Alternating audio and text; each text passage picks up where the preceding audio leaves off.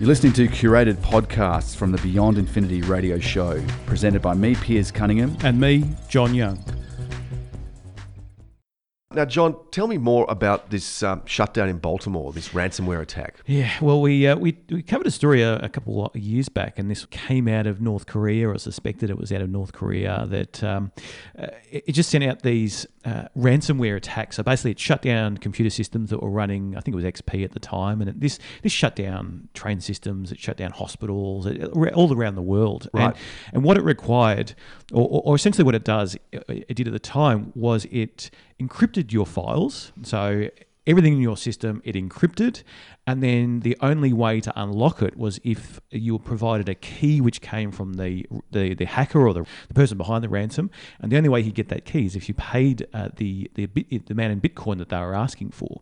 That was huge but it was fortunately prevented by you know changing uh, there was a smart guy that was able to change a domain and we've got a full podcast that you can go and listen to um, on that if you head to beyondinfinity.com.au and just search ransomware you'll, you'll come up with a podcast there since then there have been these sort of ransomware attacks sort of popping up, and mm. they've never really gone away. It's just been the hackers are better equipped and they're more targeted, mm. and uh, and they're able to sort of really lock down the system a lot a lot easier. And this is what's happened in uh, the city of uh, Baltimore. So, so the thing that the computers have been locked up are like the local government compu- computers, city hall, that That's, kind of thing. Yeah. So think of it. You know, here we have our local councils, yes. our shires, that yes. sort of thing. And and so as think of it like that. So you've you've got uh, many hundreds, if not thousands, of computers all connected into their systems, mm. and they they manage everything. They've got email systems set up. They've got um, you know managing, managing accounts for you know the water authority that they have over there. Mm. Uh, you've got phones that need to connect in via email uh, into the main servers, which uh, the, the, the members of the, the city that we connect with. Mm. A- and so it was discovered that there was a, a, a ransomware attack, and this happened in uh, March of um, oh sorry, it ha- well it happened recently, so earlier this month in May 2019. I think it happened on May the 7th. Yeah. They, they, um, they digitally seized 10,000 Baltimore government computers and demanded $100,000 worth of bitcoins. Yeah, and so it's well, it's it's 70,000 uh, US dollars, I think. So it works out as about 100,000 okay. yep. um, Australian. Right. And, and basically, the options are they have right now is pay the ransom and uh, unlock the systems, or maybe restore from backups that they would have, offsite backups. Now, the, the issues that they have is that, uh, well, do you really want to give in to the hackers and, and pay this um, 70,000 US or 100,000 Australian, or is it preferable to restore from backup? Well, my argument is it's much preferable to restore from backup, but the problem is is that there are none. There, there is not a suitable platform or backup that they stored or maintained in, in order to do this. So mm. they're kind of stuck. Mm. And this is not just the, the, the city's systems that are sort of shut down. This means that people can't um, pay for transferring homes. They having trouble paying for their water bills. The people that work for the city can't use the emails, uh, you know, via the main service. They're having to use personal emails. Uh, and even their their phones, they're having to use sort of personal numbers now to separate themselves from the system. Now they they were able to sort of stop the spread of this ransomware by literally disconnecting all the unplugging. cables and unplugging everybody. Mm.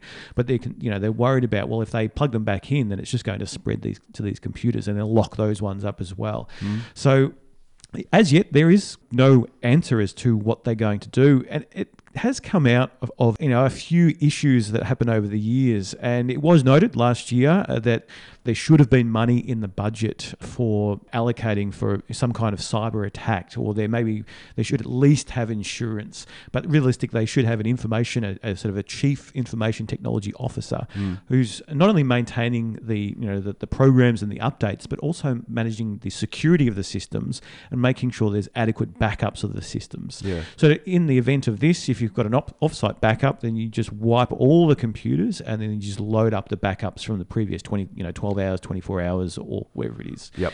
Uh, unfortunately, they didn't have a budget set aside. There was no money for this. So they didn't have anything backed up. There's nothing backed up. And if they did, it, it, appears that those backups have probably been encrypted as well. They might have been connected into the system. right. So this is this is why. I guess look, there, there's an interest in this story about what's happening. Feel for these people that uh, it's not as if the the city's absolutely shut down. It, mm. It's it has crawled you know, it slowed things down because they can still process them in other ways. It's, Mm. You know, back to the manual process of paper and pen. It just means that, you know, things that would normally take seconds are now taking days, weeks, or even And it highlights this incredible dependency on networks working and on things being secure, and Ex- not. And, and you know, I think that their their policy would be that they don't want to pay ransoms. You know, that's it's like giving in to terrorists in a, in a way. It's a cyber terrorism uh, event, if you like.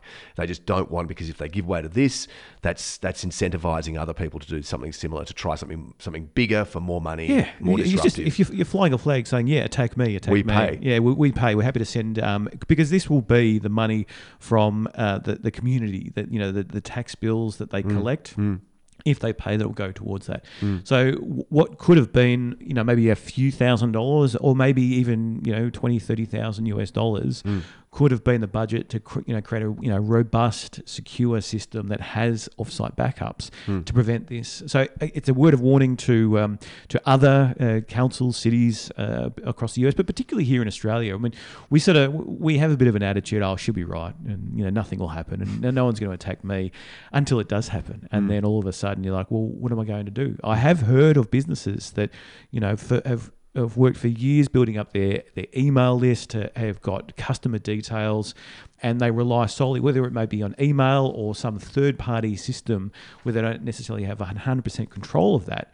And then they get locked up by some kind of ransomware attack that came completely out of the blue, but it was because they opened an email, or it was because they clicked on a, an inappropriate link. Uh, and then they have the option of paying the ransom, which is a gamble at best. You, you may get the unlock key, um, or it's a complete, an absolute complete loss of data. You know, worst. So that can happen that, that people can pay the ransom, they, they then lose the money, and then the hackers don't actually unlock the data. Yeah, well, why- Or they say, or they say, sorry, the ransom's just doubled. Oh, you actually you paid that ransom. Great. Well, we're now actually looking for triple that or, or quadruple that, and you know they could name a fee because. Mm. But in the case of Baltimore, given you know, given the resources that you know that the city hall, the, the local shire, the equivalent over in America, the city of Baltimore would have, you know, it's ten thousand computers.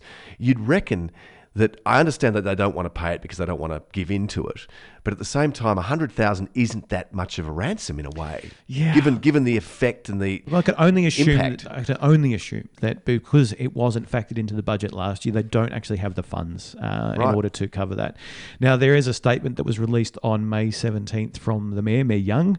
He, no, absolutely no relation, and Right. uh, Jack and- Young. Yeah, he said. I am not able to provide you with an exact timeline on when all systems will be restored.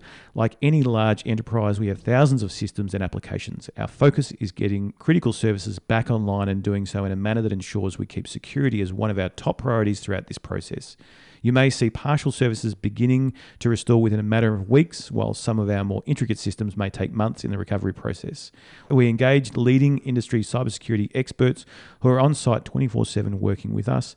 Some of the restoration efforts are required that will we rebuild certain systems to make sure that when we restore business functions, we are doing so in a secure manner.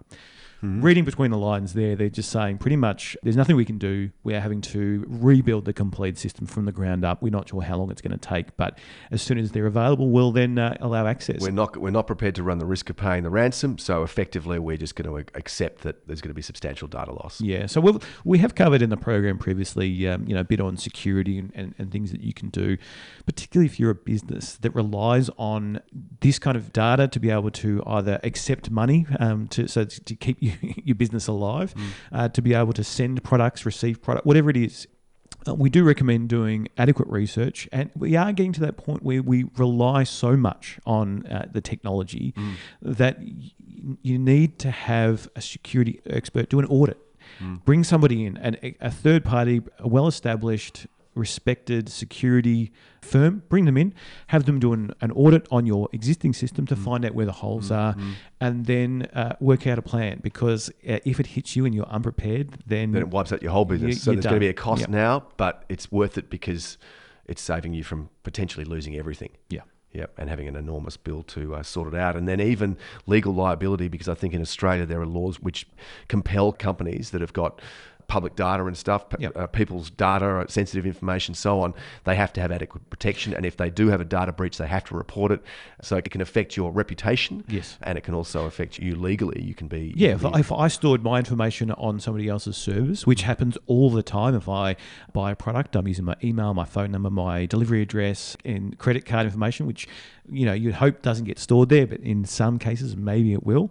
Yeah, so if another party came in and hacked that information and, and gathered that, then obviously I'm at a, threat of identity theft, but I could then potentially, in a class action with other people that are involved, go ahead and sue the company that was holding that information Yes. originally if Yep. it wasn't protected Indeed. securely. So, so the hackers have got the Baltimore information and they've encrypted it, they've locked it up, and that's the ransomware side of it. Can they also, so say the ransom isn't paid and the city of Baltimore just has to rebuild all its systems from start from scratch, Mm-hmm. then that data which the hackers have encrypted, they've also potentially got that to misuse and, and use for other purposes. Well, they don't personal to- information, or they just lock it up. They, they've just locked up it on the just- servers. They don't actually have the data. That's right. They've just locked it up. They just lock. It's easier rather than trying to download, Right. you know, uh, terabytes, petabytes even of Yep. data. Yep. It's just easier to send in um, worm. w- you know, to lock up the system, encrypt that data, Yep. so you don't have to carry anything on you. You're Mm. just basically saying, "Look, I've locked it. I've put a padlock on it, which you cannot break. Mm. There is absolutely no way you can decrypt this. So if you want it, pay me the money." Thanks for listening. We'd love you to review us on iTunes. It's a great way to let others know if you've liked our podcast. And don't forget to follow us on social media Beyond Infinity RPPFM on Facebook or Infinity RPP on Twitter.